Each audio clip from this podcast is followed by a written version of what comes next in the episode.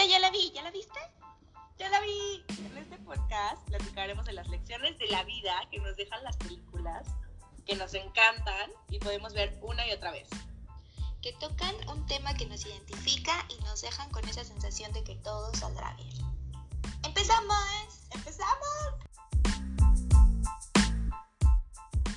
¿Amica? Hola, Mica, ¿cómo estás? Hace mucho que no platicábamos hoy. Te extrañaba mucho. Ahora sí nos tardamos. Va a pasar el de las estufas y las lavadoras aquí en mi casa, Mica. Oye, para que la gente en otros lugares del mundo vea que nosotros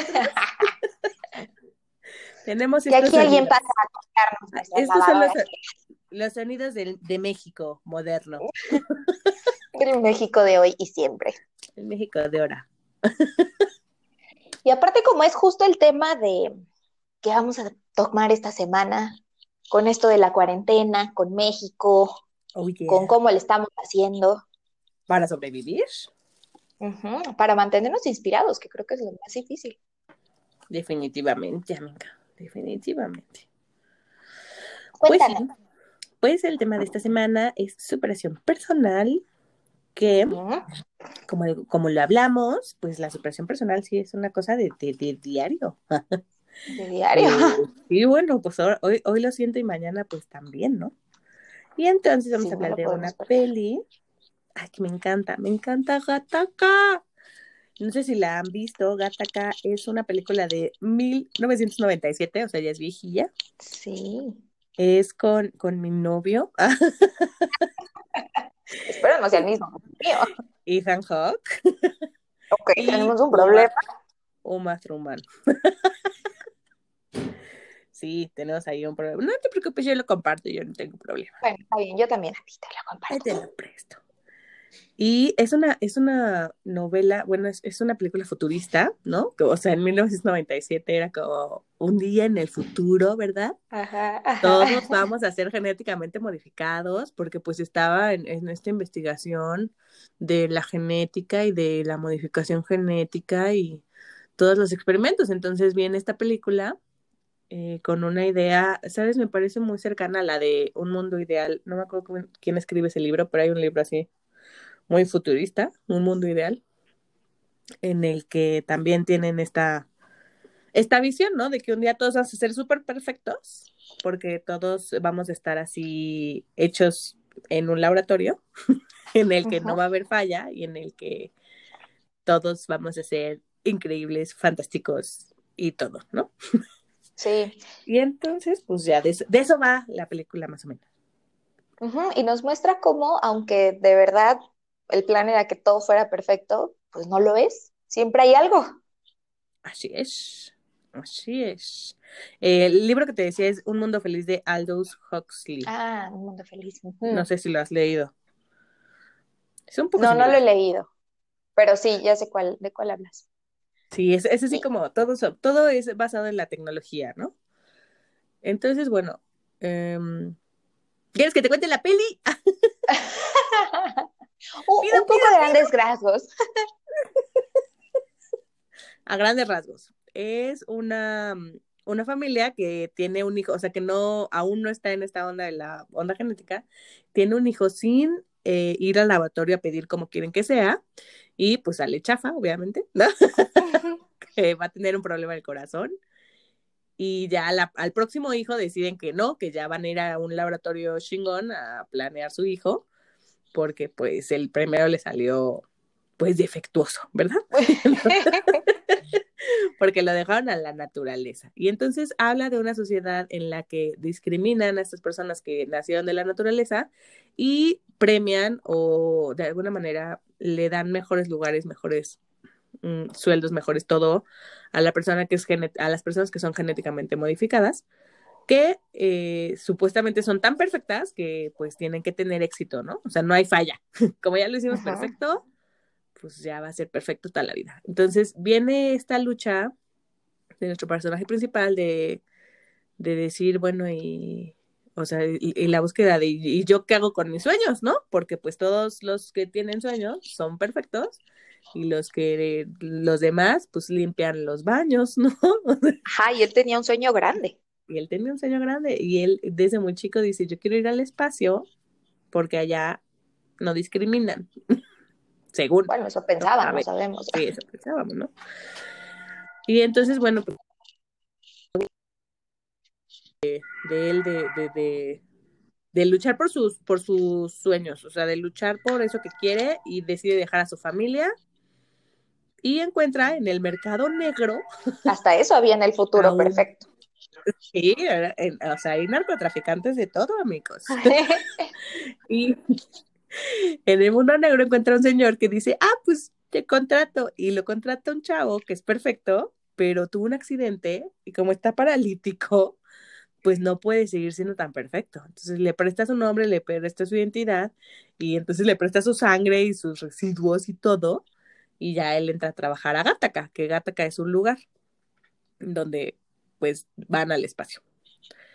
Y ya, creo que esos grandes rasgos, pues ya de ahí, no vamos a contar el final, ¿no? Pero ya vamos a dar nuestros puntos, okay. ¿Qué más? Para hablar más de las escenas. Perfecto.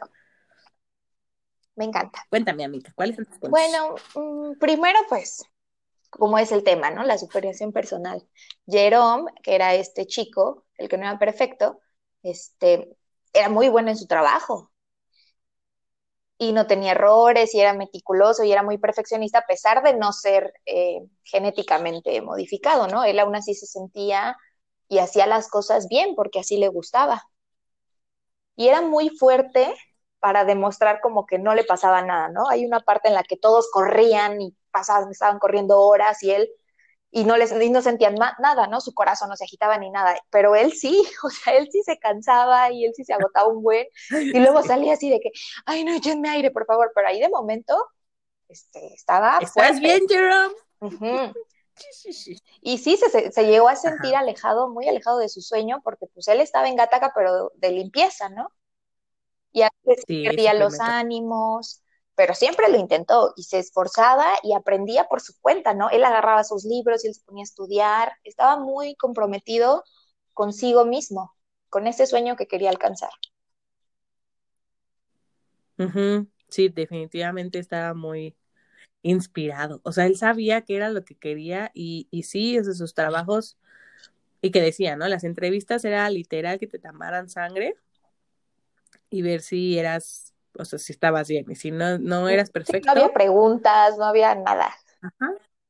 Entonces se dedicó, hay esa escena donde dice, sí, me dediqué a limpiar casi la mitad de la ciudad, porque solo encontraba de limpieza, ¿no? Ajá. También hay una escena bien bonita donde está limpiando la ventana, que está viendo los lanzamientos, pues, ¿no? Acá soñando en su, un día voy a llegar allá, y el de la limpieza le dice, no lo limpies tanto, porque te vas a confundir. Sí. Y él le dice, no, lo quiero dejar limpio para cuando usted vea que estoy del otro lado. Ah, sí, o sea, él sabía que iba a lograr. Uh-huh, estaba también tan comprometido que cuando llegó esa oportunidad de que el tipo le dice que si te quieres hacer pasar por alguien que es perfecto, eso significaba cambios muy grandes y sacrificios que él tenía que hacer. Uno era adiós a su vida, adiós a su persona, ¿no? Ya no yo poder existir más. Otro hasta le operaron las piernas porque era más alto al tipo que iba a suplantar, se supone, ¿no? Piernas para que crezca. Pero era tanto su deseo que tomó esa oportunidad. No pensó en lo que iba a sacrificar, todo lo que iba a sufrir. Él dijo, la tomo y lo hago. Y mira. Sí, está bien. Y que es ahí donde toma su nombre de Jerome, porque él en realidad se llama Vincent. Uh-huh, sí, es cierto, Vincent Antoine. Pero pues deja de ser Vincent, ¿no? O sea, llega un punto en el que ya no existe Vincent. Imagínate. Y él se dedica a desaparecerse cada día, porque se tenía que tallar todo el tiempo, tenía que ser súper cuidadoso con sus residuos, con sus huellas digitales. Sí, o sea, se volvió incompulsivo, pero era, o sea, por su sueño, ¿no? Era tan grande, que no le importaba que ahora tenía que bañarse 1 hora y restregarse bien para que no se le fuera a caer ni un pedacito de célula, ni un pelo, ni nada, y pudiera saber que no era. Uh-huh. Y dedicarse a poner pistas y rastros de alguien que no estaba ahí, ¿no? Como esta escena donde toma el cepillito de la oficina y le pone un pelo de Vincent Real, ¿no? Que es Jude Law. Ajá. Sí, está cañón. Y nadie lo cacha, nadie sospecha. O sea, realmente empezamos en una... O sea, ya llegó un momento en el que se volvió parte de confianza de la empresa, o sea, de Gattaca. Hasta que Shan le dicen, ya chiquito, ya te vas al espacio en una semana. O sea, lo estaba logrando cañón. ¿Y qué tal sí, el racismo que había en Gattaca? Bueno, racismo, discriminación. Claro. Bueno, en Gattaca ya todo es mundo perfecto, ¿no? Sí, porque ya las entrevistas, ya todos tus derechos, digamos, se basaban en si eras o no perfecto. Entonces también estaba esta gente que por azares del destino, ¿no? O sea, decidían nacer naturalmente, uh-huh. o nacía naturalmente, con los, o sea, con las fallas que pudiera uno tener, ¿no? Sí.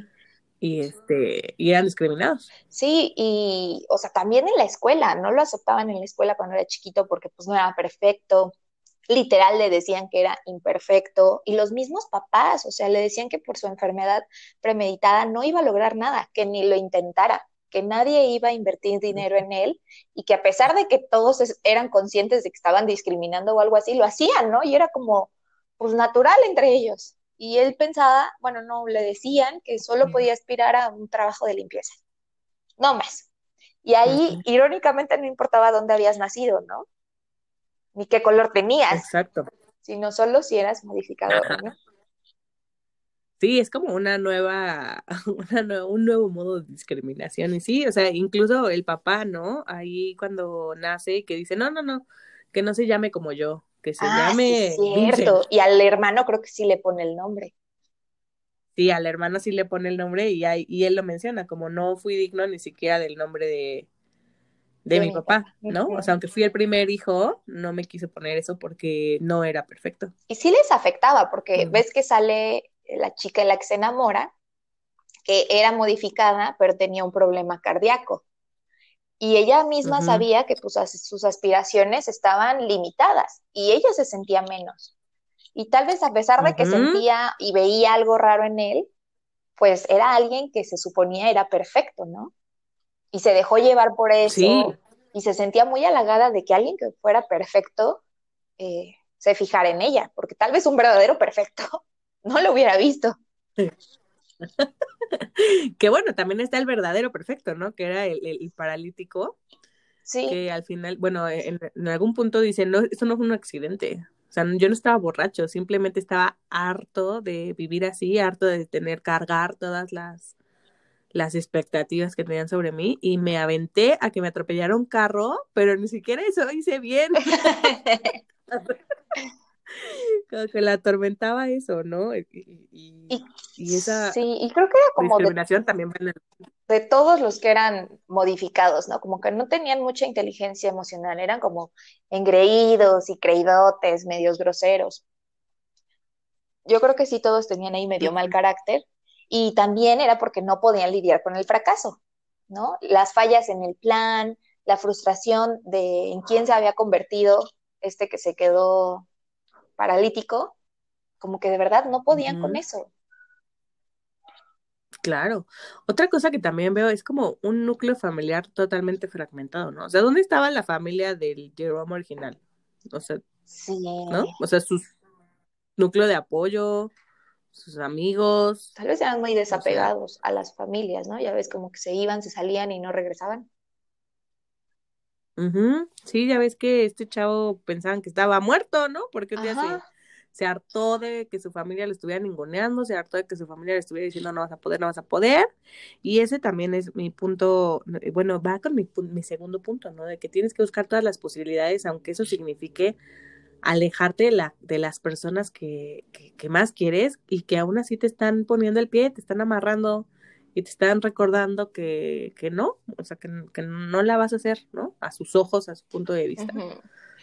Y pues encontrar tu camino. Y también un poco hacia los que eran perfectos, porque lo normal era que fueran perfectos, ¿no? Y entonces lo esperado era que les fuera muy bien en la vida, que todo lo hicieran bien. O sea, no era que, ay, mira, le fue muy bien, no, era lo que tenía que pasar, que te fuera bien, no había excusas para perder. Claro. Y se supone que el éxito... Sí. era más fácil de alcanzar, pero pues no lo tenían garantizado de cualquier forma. Era como mucha Así presión es. Para ambas partes. Sí, totalmente. Ya ves, hay también una escena en donde Jerome le dice, ¿sabes qué? Esta medalla es de segundo lugar. Yo soy exactamente perfecto. Yo tengo 97% de perfección, algo así, ¿no? Porque aparte lo medí. Ajá. Sí, soy 97% perfecto, pero nunca pude ser el número uno. Y entonces sí, pues es un peso. No podían como... con esa frustración. O sea, te tenía que ir bien Ajá. o bien. Que tampoco es necesario Ajá. llegar a eso, ¿no? Claro, sí, es una presión que... Y como dices, salud mental, y que no había nada de eso, ¿no? No hay una infraestructura en este mundo futurista para tratar esos, no todo es esos malestares. Que, no todo es que no tengas enfermedades. Y también, o sea, la responsabilidad para los papás de que desde que están planeando tener a su hijo, es como decidir a qué se va a dedicar para que lo pidas con esas características que lo van a hacer, que le vaya perfecto en eso que se va a dedicar, ¿no? Que si quieres que sea, ¿qué? Nadador, que tenga una espalda grande, luchador, que tenga piernas largas. Sí, que sea de cierta altura, que tenga los ojos de tal color. Sí, es una cosa muy, muy fuerte el que ya estás decidiendo qué va a ser una persona y todo. Y sí, o sea, los problemas psicológicos existen y no hay cultura, vaya que no hay cultura, no hay tanta cultura ahorita en la vida. Ahorita un poquito más, ¿no? En el 97 definitivamente no se veía tanto sí. el trabajar y bueno, en la película pues, ajá, es también un reflejo de, pues no había esto del que la ansiedad, que la depresión, que el suicidio, ¿no? O sea, son cosas que no se hablaba de. Ajá. No, o sea, llegaban a eso, pero no entendían por qué, o sea, y no era lo que tendría que pasar. Pero hoy en día ya sabemos que tienes que trabajar también adentro. ¿Para qué? Para que cuando falles en algo, no te quieras matar. Para que veas que pues, eso pasa. Y no vivas una vida triste y deprimido y contrates a alguien que se hace pasar por ti, ¿no? Porque es tan fuerte tu presión que no puedes tampoco ser un paralítico. No, y vas a salir adelante. Tienes que contratar a alguien, para que finja ser tú. Porque eres perfecto. Y también del otro lado, ¿no? Que si eres malo en algo y que si tienes una enfermedad de no sé qué, si tú te decides hacerlo, lo puedes hacer. Que eso es lo que rescatamos de la película, ¿no? La parte Totalmente. De toda esta motivación que tenía y lo logró cañón. Y a pesar de que en algún momento se te puede caer el teatrito, siempre hay una solución. Y siempre puedes por dónde, ¿no? Que es lo que me lleva a mi escena. ¿Qué más? No, espera, mi último punto. Ese también es lo que me lleva a mi último punto. A ver. Fake it till you make it. Totalmente. O sea, porque él, por ejemplo, estaba en una posición en la que no se la creía porque toda su vida le dijeron, güey, nunca vas a poder, nunca vas a hacer, nunca vas a nada. Y por todas estas ganas que él tenía y que llega a este punto en el que lo pueden descubrir, o sea, existe la posibilidad en la que lo descubran, él cae completamente, o sea, su ánimo cae completamente cuando hay un asesinato y están a punto de descubrirlo porque ya saben que hay un infiltrado en Gattaca, uh-huh. que no saben quién es y no saben cómo se llama ni nada. Y vayan, y sospechan de él, pero en el momento en el que dicen, hay un inválido, ¿no? Ajá. Que les decían, hay un inválido, él va con Jerome y le dice, ya me descubrieron, ya, y Jerome le dice, no, o sea, tranquilízate, ellos ven lo que quieren ver, o sea, no, ellos no conciben que alguien se les haya infiltrado, no conciben que alguien haya pasado las pruebas, que has pasado, no conciben que alguien de interno, que tienen toda la confianza, los haya engañado, entonces no, ellos lo único que están viendo es que me ven a mí, o sea, no te están viendo a ti, y el otro así que nada, ¿sabes? Pero ellos estaban más en shock de que su sistema no haya funcionado. Sí, exacto, totalmente, y de que quién había matado al fulano, ¿no? Porque, pues, ¿quién lo iba a matar? Y lo primero que hacen es pues, sospechar de la limpieza. Otra cosa que también me lleva al fake it till you make it, otra escena que también digo, ay, qué padre, qué chingón, es que esta misma persona que era su jefe de limpieza, uh-huh. hay una escena en donde no lo reconoce. Ah, sí. O sea, pasó todo el tiempo del mundo que limpiándole, dándole órdenes y todo, y de repente lo tiene como de frente y le dice, ¿quiere que tire la basura o algo así? Y el otro, o sea, Jerome voltea, lo ve y cree que lo van a descubrir, ¿no? Porque pues es una persona que pasó tiempo contigo, pero no, o sea, el de la limpieza tampoco lo ve porque cree que es perfecto, y como es perfecto, pues no puede ser la otra persona. Ajá. Sí, o sea, de verdad, se la creyó tanto que lo logró. Exacto, o sea, proyectar esa imagen, y entonces ya todo el mundo le creyó, y al final, bueno, pues descubren que el asesino era su jefe, ¿no? Que le habían dicho que iban a cancelar la misión, y dijo, ¡lo voy a matar! Un perfecto. Y entonces, ajá, un perfecto. Entonces, no, pues no, nadie lo ve. Incluso el hermano es el que lo ve. Bueno, porque eres hermano, lo descubre. ¿No? Sí. Y lo descubre por la fotito que dice inválido, ¿no? O sea, porque todos están en un sistema donde hay foto y todo, ya con tu registro. Exacto, tenía la foto de él, o sea, el verdadero él. Ajá. Y aún así nadie Exacto. lo veía. Exacto. Nadie. Así de que, este es el inválido, y nada, o sea, y al final están en una fiesta y casi lo cachan, y el hermano empieza a gritar, Vincent, Vincent, Vincent, y la novia, o sea, Uma Thurman, empieza a decir, ¿quién es Vincent? Sí, nadie lo veía, o sea, nadie. Uh-huh. Y entonces esa es como también la parte que te lleva a esta superación, el que a lo mejor hoy no te lo crees, pero mañana puedes estar despegando al espacio. Totalmente. Sí, es mi último punto, y ahora sí, amiga, la escena que más. Venga. La escena que más. Bueno, realmente tengo dos escenas que más. Okay. Bueno, para la primera, antes hay que decir que al inicio él nadaba con su hermano cuando eran chiquitos, se metían al mar, pero pues obviamente el hermano que era perfecto era el que siempre, siempre, siempre ganaba.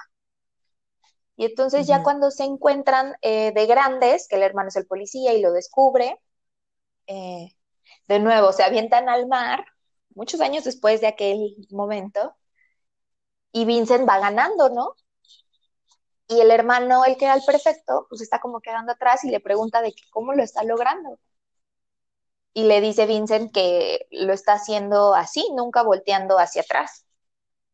Que eso es algo que muchas veces traemos cargando todo nuestro pasado y todo lo que no pudimos hacer y todas las veces que fallamos. Claro. Y él dice, no, o sea, lo estoy logrando porque hacia el frente. Y la otra escena es cuando igual la novia lo descubre y entonces él le dice así, pues, ¿qué pasó? No sé quién eres. Y él le da uno de sus cabellos reales y le dice, no, pues aquí está todo lo que necesitas saber. Y ella lo agarra y lo tira.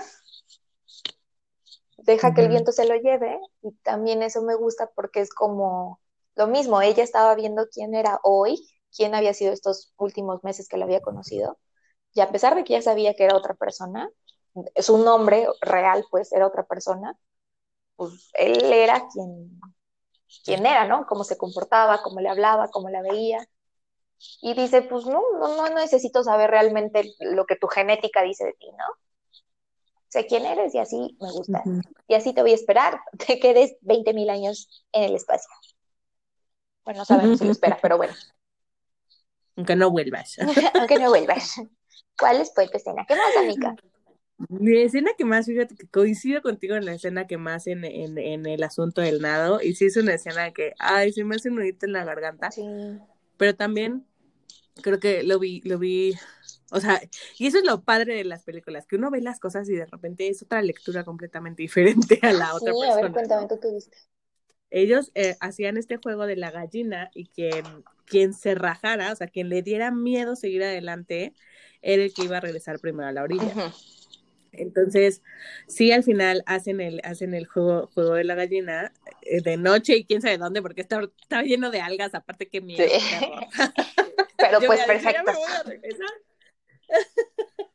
Y y sí, gana Vincent y le pregunta como por qué, o sea, por qué lo puedes hacer. Y él le dice, porque yo no dejé nada para regresar. O sea, porque en algún punto el hermano le dice, es que ya vamos bien lejos, amigo, ya vi que regresando. Y él le dice, es más fácil llegar al otro lado. Y le dice, no, ¿cómo crees? Hay que regresarnos. Y entonces ya al final el se vence, el perfecto se vence, ¿no? Y el otro pues ya regresa por él y lo salva, como en algún punto lo salvó de niño. Ajá. Que ese también es un punto catártico y él lo explica así como: ese fue el día en que me di cuenta de que sí podía ganar, de que sí podía, o sea, de que sí podía ser mejor que alguien perfecto, ¿no? O sea, de niño. Y eso fue lo que lo impulsó a él a decir: a la chingada, ya me voy, ahí nos vemos, ¿no? Ajá. Y entonces ya cuando vuelve y lo salva y todo, le dice: ¿cómo lo hiciste? Dice: no dejé nada para volver. O sea, no, para mí no hay nada en... O sea, no es opción darme la vuelta y regresar. Ah. Y al final el perfecto pues siempre estuvo en su zona de confort. O sea, el perfecto jamás intentó algo, jamás deseó nada, jamás... Se arriesgó. Luchó por nada, exacto. O sea, todo se le daba de la manera más... sencilla, así como, pues porque es perfecto, ¿sabes? Y ese, no sé cómo decirlo en español, ese struggle, ¿cómo se dice en español? Struggle. Ese problema, esa no, aprieto, es una... esa... Dale, como ese, sí, pues a lo mejor ese aprieto es lo que te hace crecer. Entonces también hay que valorar mucho que a veces la vida... nos pone en esas situaciones en las que te cambia y tienes que... No te queda de otra, más que para adelante. Exacto, no te queda de otra. Exacto, tienes que crecer. Y tienes que decidir también, ¿no? Como, pues para adelante, o sea, tampoco me voy a quedar aquí. Y que no es la única opción, ¿no? Si entonces, tus papás te dicen que no puedes, tal vez sí puedes, inténtalo. Claro. Solo tú te puedes decir si puedes o no puedes, pero después de haberlo intentado. Totalmente. Qué bonita película. Entonces, sí, Sí, definitivamente me encanta. Fue mi primera vez que la vi 2, 3 veces. Otra película en la que amo a Ethan. Me encanta todo lo que hace.